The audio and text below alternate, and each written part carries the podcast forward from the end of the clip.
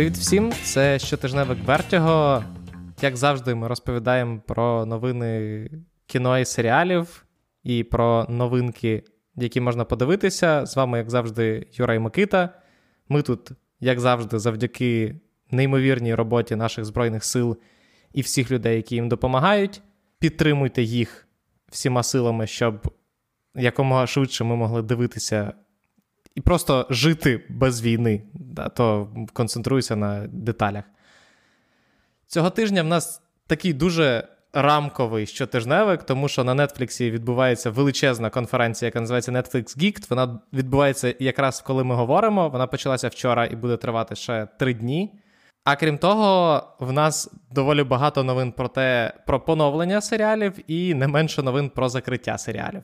Так що, Микита, давай почнемо з найбільшого, як завжди, трейлера цього тижня, якого я, наприклад, не чекав, якщо чесно. Це трейлер Сендмена або пісочної людини. Так, або пісочного чоловіка. Або пісочного так, чоловіка. І я хочу, щоб ти про нього говорив, тому що ти будеш горіти, а я буду слухати. Ні, я не буду горіти. Я насправді я дуже здивований датою. Це повноцінний тизер, але основна його задача якраз анонсувати дату виходу серіалу. І дата виходу серіалу це 5 серпня. Що дещо відрізняється від попередніх сроків, які називалися, а називалися сроки кінець 22-го року. Враховуючи, що його почали знімати в кінці 21-го року, то рік на розробку такого серіалу видавався ну, ще більш-менш нормальним, враховуючи те, наскільки Сендмен візуально складний, і ну, всі досі чекають і сподіваються, що нам. Покажуть якраз візуальне різноманіття, тому що сам Ніл Гейман казав, що він погодився співпрацювати з Нетфліксом, тому що Netflix пообіцяли робити шоу саме таким, як задумався Сендмен. Тобто, якщо потрібно робити анімаційні епізоди, будуть анімаційні епізоди. Якщо потрібно робити там якусь дивну графіку, будуть робити це все. З тизера, який ми побачили, цього всього не видно. І крім цього, видно, що, попри те, що масштаб є, масштаб поки виглядає супер сіджайно. Так, особливо кадр, де він стоїть на фоні свого палацу.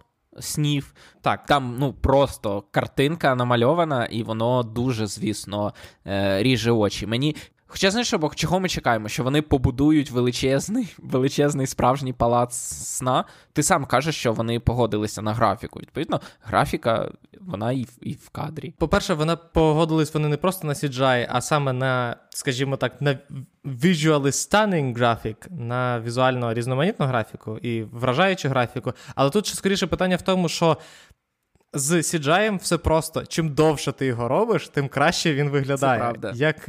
І чим дорожче він коштує. Там це пряма залежність. Так. Скільки витратив, стільки і картинка. Так, і проблема в тому, що Сендмен без візуального супроводу він втрачає насправді все. Тому що, попри те, що там дуже складний і дуже крутий сюжет, він все одно дуже сильно опирається на конкретно візуальний ряд. І тому, яким серіал буде, якщо він провалить цей візуальний ряд, ну подивимося вже зовсім скоро. Хоча я ж кажу, я сподівався, що це буде такий різдвяний подарунок, а це серіал, який виходить всередині серпня, в найменш взагалі очікуваний час для будь-якого візуального контенту. Ні фільми не виходять в серпні хороші, ні серіали не виходять в серпні хороші, тому що це просто пік низького сезону. От якраз хотів сказати, що у Netflix, схоже, взагалі немає поняття як високий сезон, низький сезон, або у них є це поняття, але вони. Тому що взагалі серпень це мертвий, мертвий сезон. Якщо ви увімкнете телебачення ефірне в серпні, то там ви побачите тільки рерани. Ну тобто, все старе, що вони встигли назнімати за весну або за осінь минулу, так. бо все вийде тільки в вересні, а то й в жовтні.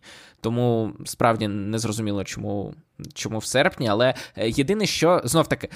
Конкретно про серіал ми зможемо сказати тільки тоді, коли він вийде, але от те, що ти сказав про те, що сюжет це не ти не сказав, що сюжет це не найсильніше, але от е, я читав пісочну людину, і це якраз той комікс, де в ньому головне вайб, бо сюжети там дуже заплутані, скажімо так, не головне, мабуть, у цьому коміксі сюжет. Так, і так, абсолютно. більше того, мені дивно, що ми всі знаємо, що коли з фільми або серіали беруть якийсь складний сюжет з із іншої форми, з роману, наприклад, з літературного, або з коміксу, вони його спрощують, і мені цікаво, наскільки вони спростять сюжет Сендмена, тому що те, як він подається в коміксі, він просто його неможливо зняти так, як він в коміксі, тому що в Так. серіалах так не працює. Нам потрібна більш чітка мета, нам потрібен більш чіткий герой. Він не може просто тинятися, як Сендмен перші скільки два чи три томи по своєму замку, незрозуміло навіщо. Ну, до речі, якраз ще перші томи, вони більш-менш, скажімо так, прямолінійні, тому що там Сендмен повертається,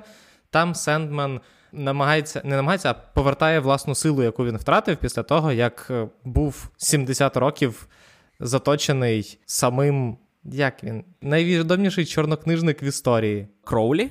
Да, Алістером Кроулі. Дякую. І, власне, я не, не, не беру навіть до уваги те, що нам ну, вже анонсовано, що події Сендмена будуть розгортатися ніби як в е, наш час, тобто його трошки осучаснили. Але це не важливо, тому що, наприклад, одна з моїх улюблених новел, скажімо так, в Сендмені, це те, як він кожні 100 років зустрічається з, зі своїм другом, який в один момент просто відмовився помирати, а це почули смерть з, зі сном, які були в тому самому британському пабі в якомусь 1300 якомусь році. І такі, хе, а це було б смішно, а давай ти його не будеш забирати, і ми з ним кожні 100 років будемо зустрічатися на пиво.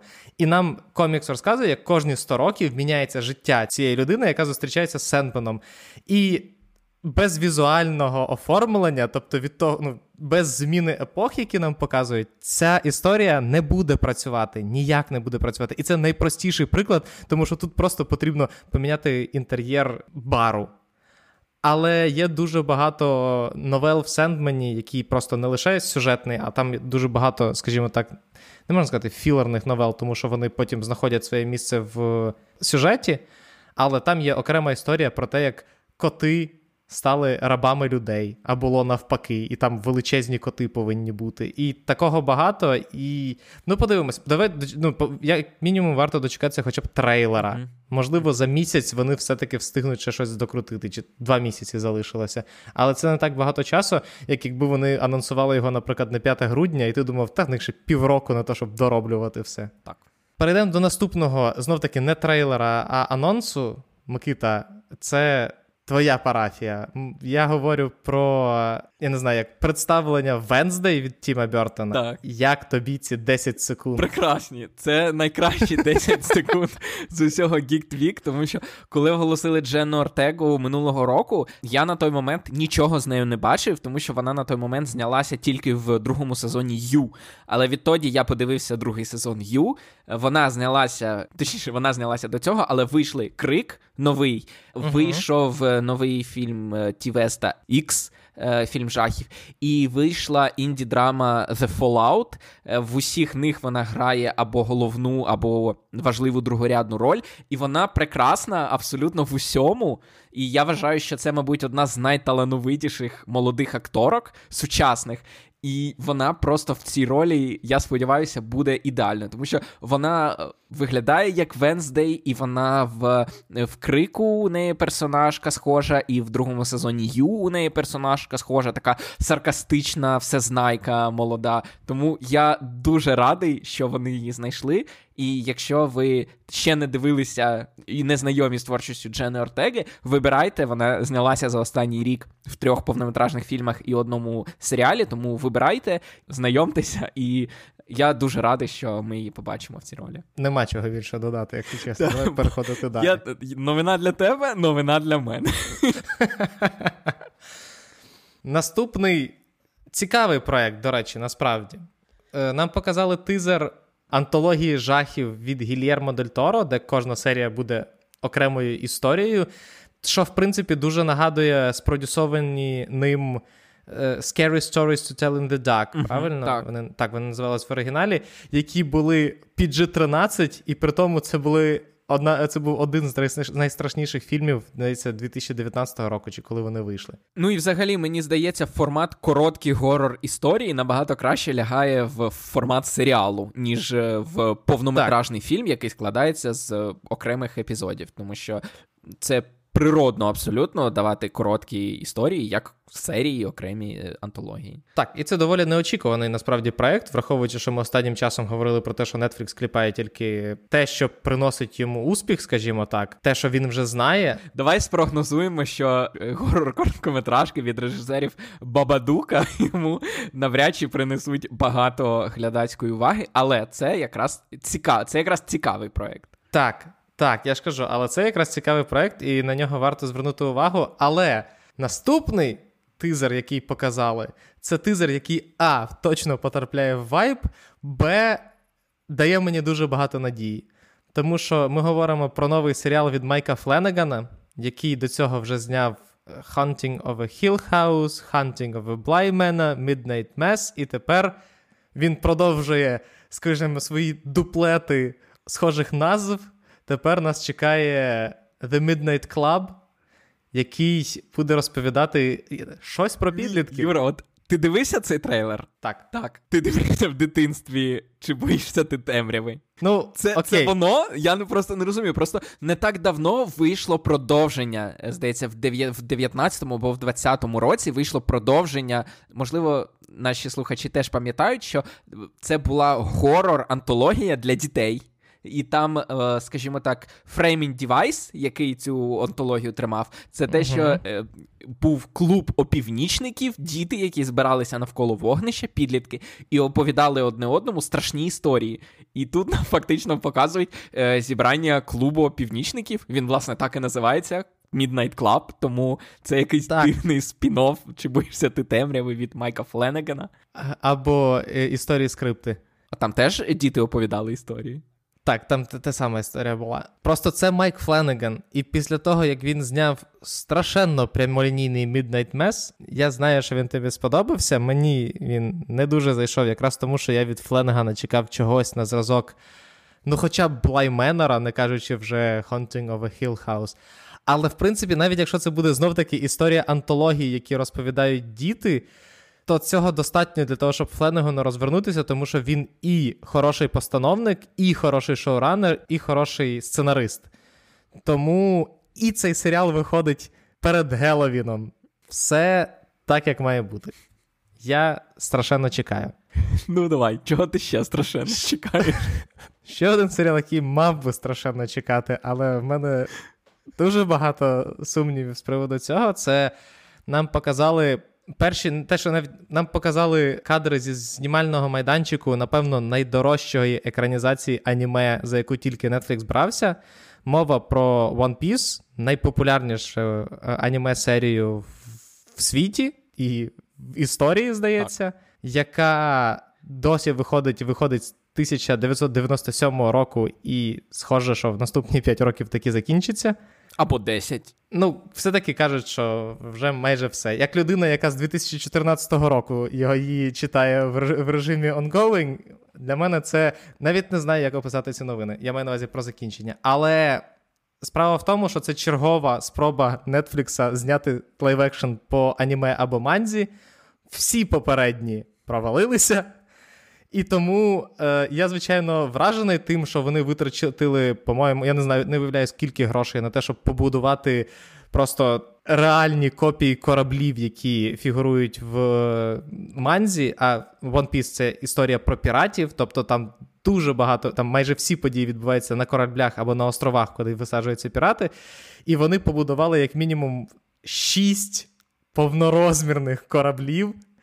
І подивимося, що це буде, але це, звичайно, дуже такий. Якщо чесно, Юра, я не розумію твого скепсису. Як відомо, фільми і серіали, які знімаються на воді, завжди виходять дуже дешевими і дуже успішними. Всі навіть і кажуть, хочете зняти гарантований хід, знімайте кораблі на воді. Це просто безпрограшний варіант. Слухай. Кевін Костнер може підтвердити. Ну, після Кевіна Костнера, до речі, були пірати Карибського моря. Але загалом Командер, як як у цього у Рассела Кроу називався щось там генерал на краю світу, щось таке. так, господи, теж не пам'ятаю. Так, коротше, у Рассела Кроу теж був фільм, він теж провалився. Словом, це була іронія над тим, що в Голлівуді заведено не братися за зйомки кораблів на воді, бо це приносить, як правило, більше проблем, ніж. Так, і мені, якщо чесно, цікаво, на що взагалі розраховує Netflix, коли ви купуєте, я підозрюю, за величезні гроші одну з найбільших франшин світу, тому що, ну, якщо ми беремо азійську частину світу, то там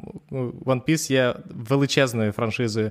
Тобто заплатити за нею купу грошей, вкинути в її розробку купу грошей, і маючи такий шлейф невдалих проєктів по аніме, ну. Don't know. Ну, подивимося, подивимося. Що ще представили на Netflix Geeked, але про що особливо немає сенсу говорити багато, це те, що нам показали трейлери нових сезонів. Навіть не трейлери, а оголосили про завершення зйомок другого сезону Sweet Tooth. Я не пам'ятаю, як його в Ласу перекладали українською. Ласун, так здається. Також зняли вже третій сезон Lock and Key, зняли другий сезон серії Вінкс. А я думав, що їх скасували, якщо ні, чесно. Ні, ні. Ромі ж сподобалося. А, точно. Ромі, привіт. Також показали перший лук на другий сезон Warrior Nun, знов таки проект, який я думав, скасували. Також розповідали про другий сезон Shadow and Bone. І як я підозрюю, ви розумієте, що всі ці проекти, в принципі, одного рівня і орієнтовані приблизно на одну аудиторію. І показали кілька нових проєктів, на яких, в принципі, поки навіть немає сенсу зупинятися, тому що це або фільми з Джеймі Фоксом, або класична анімація Нетфліксівська. Або... Коли коли дійде час до їхньої прем'єри, ми обов'язково про них поговоримо детальніше. Так, а от про яку анімацію ми точно поговоримо зараз, це Дісней випустив трейлер фільму, про який я не знав. Що дивно, враховуючи, що останні вже півроку я доволі уважно роблю свою домашню роботу кожного тижня розповідаючи про нові проекти в Голлівуді і не лише в Голлівуді. Микита, розкажи про цей е. Це повнометражний мультфільм Strange World, який вийде наприкінці цього року в кінотеатрах, і це буде омаж до класичної фантастики 30-х років. Якщо ви уявляєте собі ці величезні космічні кораблі, реактивні ранці і дивні планети з дивними створіннями, це власне воно і є. Ми не знаємо тому що це перший тизер, ми не знаємо деталей, хто будуть наші герої, що вони там роблять. Але атмосфера, оця от класичної, такої старої пригодницької фантастики, коли люди підкорюють нову планету, яка дивна і словом дуже. Класно зроблена анімація, справді і дух передає тієї епохи, і навіть те, як виглядає все незвично для діснеївських мультфільмів. Це, мабуть, один з найцікавіших і найоригінальніших проєктів саме Дісней, які останні роки, в принципі, роблять щось більш-менш. Знайоме для себе. А тут це справді наукова фантастика від Дісней. Не пригадую навіть, коли востаннє таке було. Джон Картер, Микита. Від Disney Animation, я уточню. Mm-hmm. Цікаво, що це вийде в один рік з Lightyear. Тобто в один рік вийде наукова фантастика від Pixar. Lightyear, перша з часів волі наукова фантастика від Pixar, і наукова фантастика від Disney, а саме оця Strange World, дивний світ. Дійсно цікавий проект. І перейдемо до рубрики, тимчасової рубрики, яка з'явилася на цьому тижні і зникне на наступному. Що продовжили на наступний сезон, або що вже знімають і про що ми знаємо? Перша новина в цьому списку це е, оголосили основний каст нового сезону Фарго. Це п'ятий сезон Фарго, який буде відбуватися в 2019 році, і буде нагадувати частково оригінальний Фарго тому що там будуть, буде історія пов'язана з викраденням дружини. І перший сезон Фарго, тому що там була історія теж пов'язана з дружиною. Так. З Міннесотою із Міннесотою. Ну, перший сезон Фарго був доволі схожим на фільм Фарго, тому так. Там просто так. Е, сезони Фарго вони йдуть в теперішньому, в минулому, в теперішньому, в минулому. І оскільки це п'ятий сезон, то його черга бути в теперішньому, а саме в 2019 році. Так, головні ролі зіграють Джон Гем. Дженніфер Джейсон Лі і Джуно Темпл. Що цілком good для такого рівня, і я радий за Джона Хема, який, про якого не забувають, скажімо так, після медменів. А могли б. Наступний серіал, який отримав продовження, це Кульгаві коні, про який ми говорили в рекаперах. Його продовжили одразу на два сезони, третій і четвертий. Вони будуть. Е, екранізувати наступні книжки цієї серії. Другий сезон вже зняли, і він виходить наприкінці цього року. І, на жаль, там будуть росіяни. Хоча, якщо вони там будуть помирати, то це буде добре. Завжди приємно дивитися контент, де помирають росіяни. Це правда. Інший серіал, який продовжили, це наш прапор означає смерть на HBO Max. Якщо ви про нього не чули, то дарма. Можливо, це серіал про піратів. Знову таки. Знову таки про моря, тому, можливо, історія про те, що те, все, що знімається на воді, приречене на невдачу, вона але довго довго чекали, бо він вийшов і закінчився ще в березні або в квітні місяці, і от декілька місяців чекали на продовження. І я думаю, це переважно було пов'язано з тим, що намагалися з'ясувати, чи зможе Тайка Вайтіті повернутися до своєї ролі. Так, насправді це правда. Тому що м, там це не буде спойлером, але е, взагалі це історія пірата джентльмена, е, якого грає Різ Дарбі, новозеландський актор. Але, е, скажімо так, емоційним центром серіалу є його стосунки з чорною бородою, засновані на абсолютно реальних подіях, і це гомоеротичні стосунки між ними. І, власне, історія сезону це історія, як вони усвідомлюють, що вони кохають одне одного. І в другому сезоні ця історія має продовжитися. І без Тайки Вайтіті це буде не той серіал, тому що у нього зникне, власне, одна з двох частин центрального емоційного конфлікту, якщо це можна так назвати. Наступна новина теж опосередковано зв'язана з Тайкою Вайтіті, тому що франшиза, яку він колись запустив, коли зняв е, прекрасний фільм чим ми займаємося в тінях. Після цього фільм купили для того, щоб з нього зробити серіал FX, і настільки успішно це зробили, що вже продовжили його на п'ятий і шостий сезони. Тому що він супер дешевий. Ну, це факт. Він там знімається фактично в одній квартирі і. Без різниці, Микита, це все одно вже так, шість сезонів. Це аб- синдикація. Це ми дуже раді. Це безбідні. Дуже раді, за чим ми займаємося в тінях, але так, поєднання якісного серіалу з недорогим бюджетом це секрет успіху. Тому, якщо ви хочете, щоб вас продовжували на п'ятий-шостий сезони, знімайте смішно, але дешево. Ще один серіал, який протримується, як мінімум, точніше, рівно 5 сезонів. Це Володар Перснів, які, я так розумію, намагаються не повторити помилок Гри престолів і переконують, що от вони ще навіть не запустили перший сезон, а вони вже знають, чим все закінчиться, і вся історія буде тривати 5 сезонів.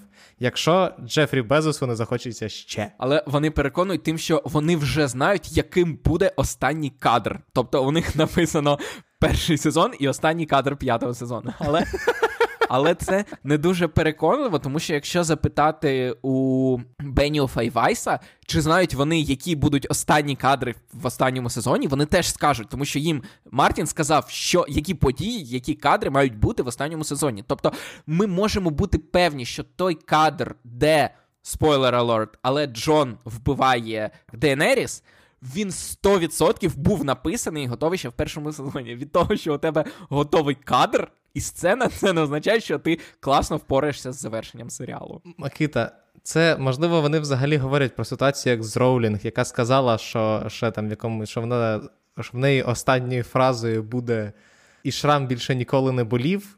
І все, і і вона таки вписала. Причому вона, по-моєму, навіть змінилася ця фраза, але вона її вписала. Можливо, вони просто знають, який буде останній кадр. Тобто, наприклад, кораблі, які відпливають до Валінору. От. І напис все. кінець. Кінець, так. Блін, хорош. І все. Треба було й нам щось запічити. Ми...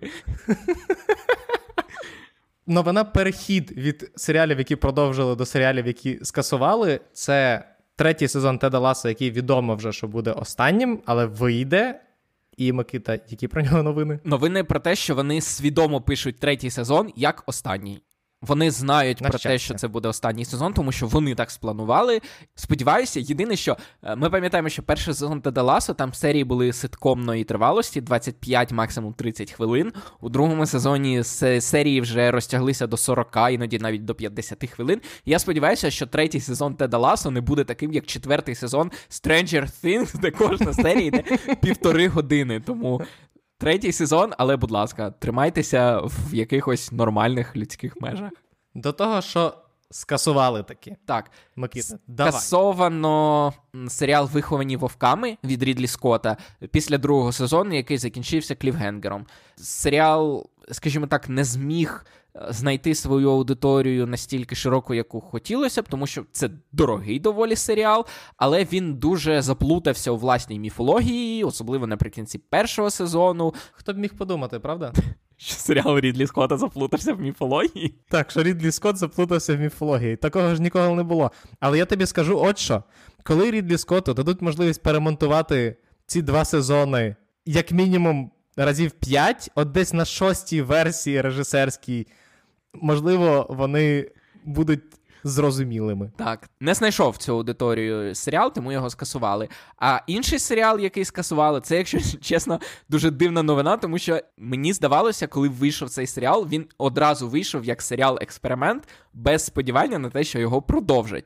Йдеться про опівнічний госпел. Це.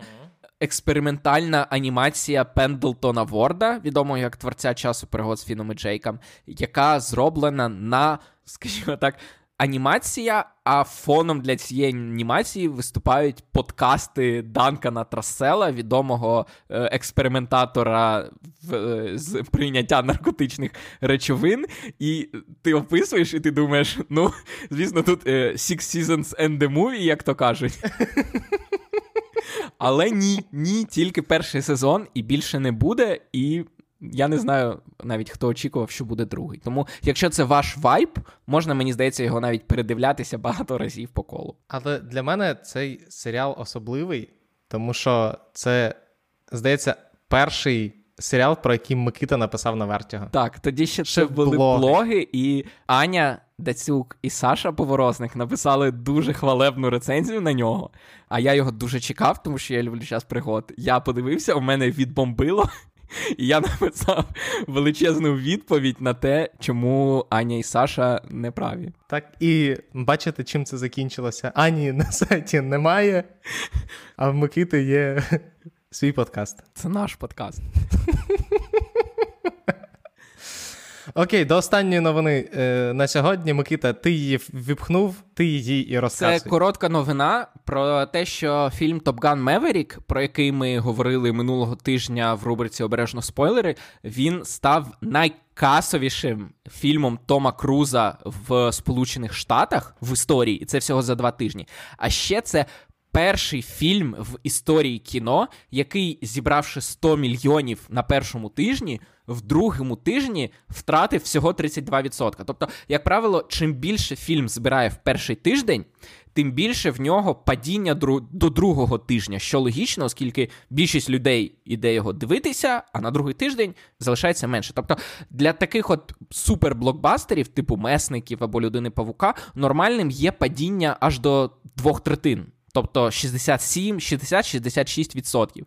50 відсотків це вже вважається хороша межа. Тобто, якщо фільм зібрав 120 мільйонів в перший вікенд і потім втратив 50 відсотків, це означає, що навіть в другий вікенд е, він збере 60 мільйонів. Тут важливо сказати, що мова саме про американський прокат, тому що люди зазвичай звикли до того, що ми говоримо про фільми, які зібрали там більше мільярду в прокаті, але для американського прокату навіть 200-300 мільйонів доларів це велика цифра, тому що в них, в принципі, топ-позицією вважається 400 плюс мільйонів доларів, зібраних саме в американському прокаті. Тому, коли ми говоримо про там 100, навіть 150 мільйонів зібраних в американському прокаті, це вже хороша цифра. До речі, ще один момент, знов таки маленька деталь.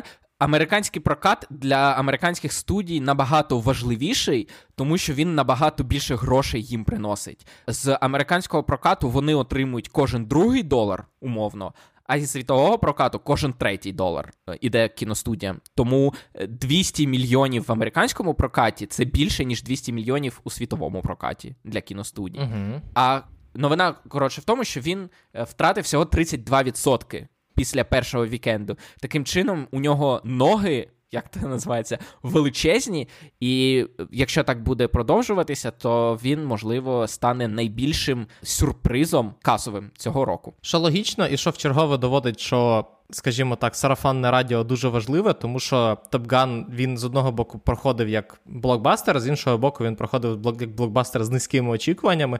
І коли перша реакція на нього була настільки величезною. Тобто, те, що Микита казав, величезне падіння, зазвичай стандартне навіть падіння в касових зборах, зазвичай стається, тому що всі, хто хотів, бронюють собі сеанси, як мога... ну, згадайте. Як ви купували квитки на месників, наприклад, на фінал. Тобто всі купували на них квитки ще там за місяць, за півтора. Перший тиждень був проданий повністю весь.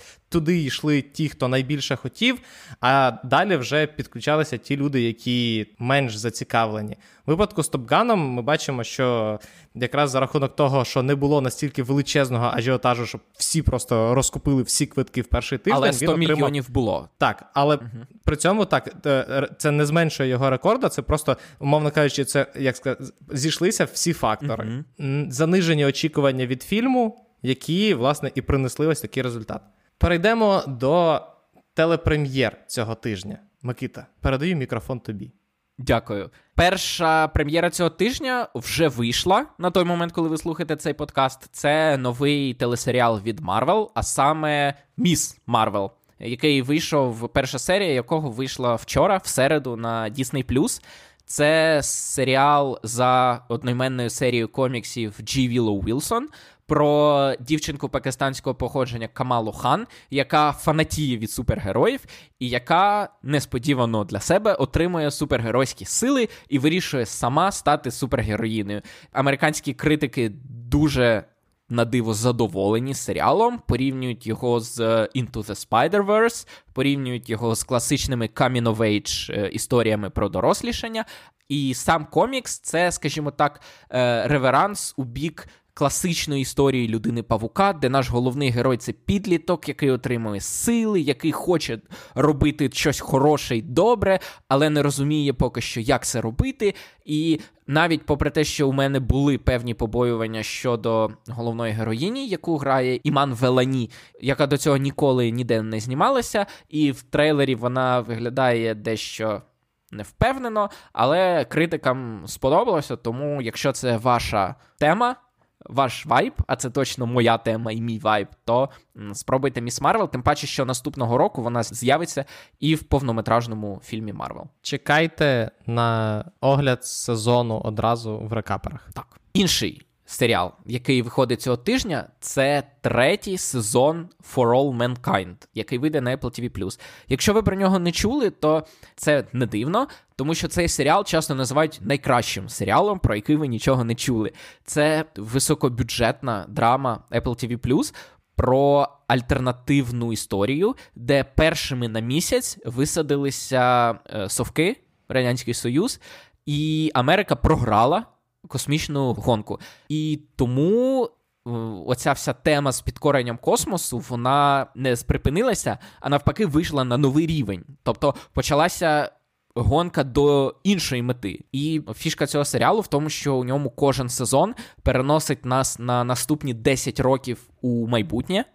Тобто, перший сезон це були кінець 60-х, початок 70-х років, власне, коли була висадка на місяць. В другому сезоні uh-huh. це були 70 ті або навіть 80-ті роки, і в третьому сезоні це вже 90-ті роки і висадка на Марс. Тому це якраз дуже амбітний, дуже цікавий проект, який. Е, Ви, напевно, не подивитесь. Чому? Тому що, Кіта, ти сам сказав, що це серіал, який ніхто не дивиться. Але він класний.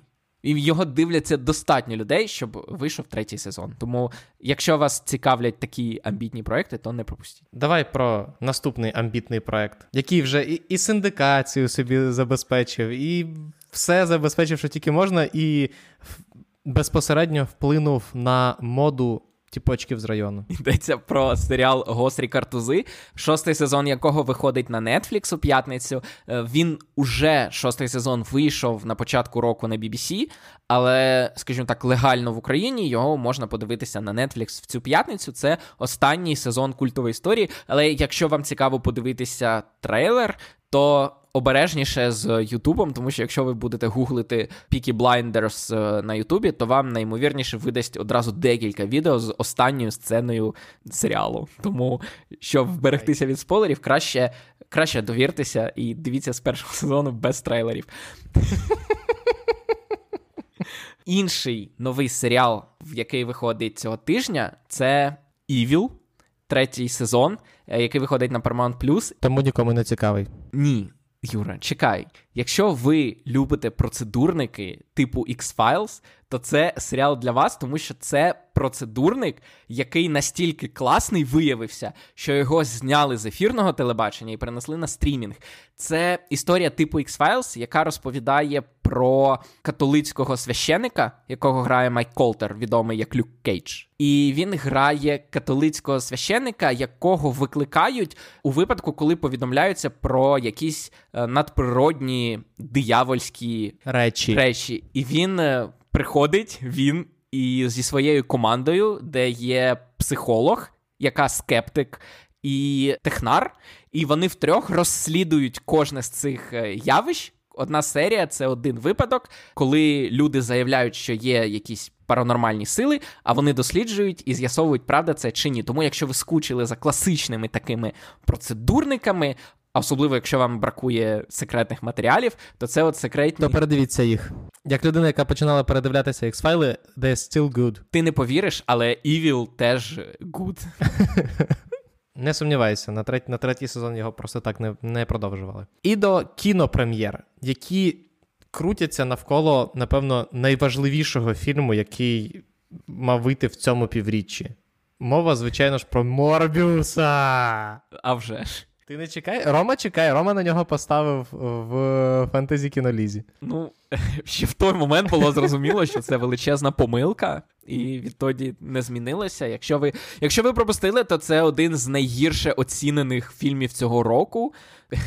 Скажімо так, місія е, неможлива, на яку я поставив, і яка не вийде цього року, вона зібрала не набагато менше позитивних відгуків кінокритиків, ніж Морбіус, який таки вийшов цього року. Але погодься, буде смішно, якщо Рома тебе обійде в кінолізі за рахунок Морбіуса. Окей, у мене буде перший пік, і я знаю, що з ним робити. Тому... Знову віддати його Into the Spider-Verse 2? Так. Always. Іншою. Менш важливою, звичайно, прем'єрою цього тижня є Доктор Стрендж, який нарешті виходить в український прокат. Виходить, звичайно, що в без дубляжу, а тільки з субтитрами, але хоча б так. Все одно краще, ніж вражці, де його ніколи не побачать в кінотеатрах. Ха-ха-ха-ха-ха. А в нас є можливість його побачити, можливо, декому навіть пощастить побачити його одразу весь, а не частинами поміж тривогами. І остання прем'єра цього тижня це ти казав, щось на Нетфліксі виходить, я забув. А, Хасл з Адамом Сендлером, де Адам Сендлер грає баскетбольного скаута, який намагається знайти молодого таланта для клубу NBA Philadelphia 76ers. Трейлер, звичайно, обіцяє драматичну роль Адама Сендлера. Як мінімум, він не говорить зі своїм ідіотським придуманим якимось акцентом там. Принаймні в трейлері. В трейлері, так. Плюс Адам Сендлер страшенно любить баскетбол. То, що, в принципі, можна було помітити і по Uncut Gems. І тому, якщо вам цікаво НБА, ви можете подивитися або його, або просто дивитися фінал плей-офф цього року. Так, фінали йдуть просто зараз. Е, рахунок 1-1 станом на той момент, коли ми пишемо цей подкаст. І серія переїжджає в Бостон. Микита, ти за кого? Я за Детройт Пістонс і не потрапив.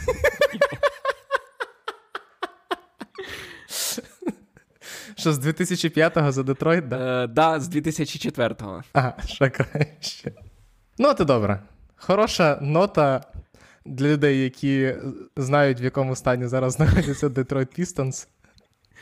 Для того, щоб закінчити цей подкаст. Дякуємо, що слухали нас. Підтримуйте Збройні Сили, підтримуйте намагання нас всіх наблизити перемогу над Москвою, щоб ми нарешті могли, як я вже казав на початку, нормально жити без цього клятого сусіда поруч. Не забувайте розкручуватися, не забувайте відпочивати, в тому числі за допомогою фільмів, серіалів. І якщо хочете, слухайте наші подкасти, яких достатньо, і крім щотижневика і спойлерів, у нас є і рекапери, які набрали солідний темп, якщо чесно, бо ми там і посерійні обговорення кенобі і пацанів влаштовуємо, і в нас виходять огляди на конкретні сезони серіалів. Яких ще буде і буде. Також у нас є Північний Санс, де якраз вийшов другий епізод, який розповідає про зловісних мерців, франшизу, яка принесла успіх Сему Раємі, режисеру доктора Стренджа нового. Є ігровий вісник, який повернувся, є Поттерлови, які, в яких закінчився другий сезон, якщо ви ще не чули. І, мені здається, я всі перелічив. Так. Треба записати і вставляти просто вже. А ми прощаємося з вами або до неділі, коли будуть свіжі обережно спойлери, я сподіваюся, про доктора Стренджа. Uh-huh. Якщо ми з Микитою зможемо його подивитися поміж сиренами.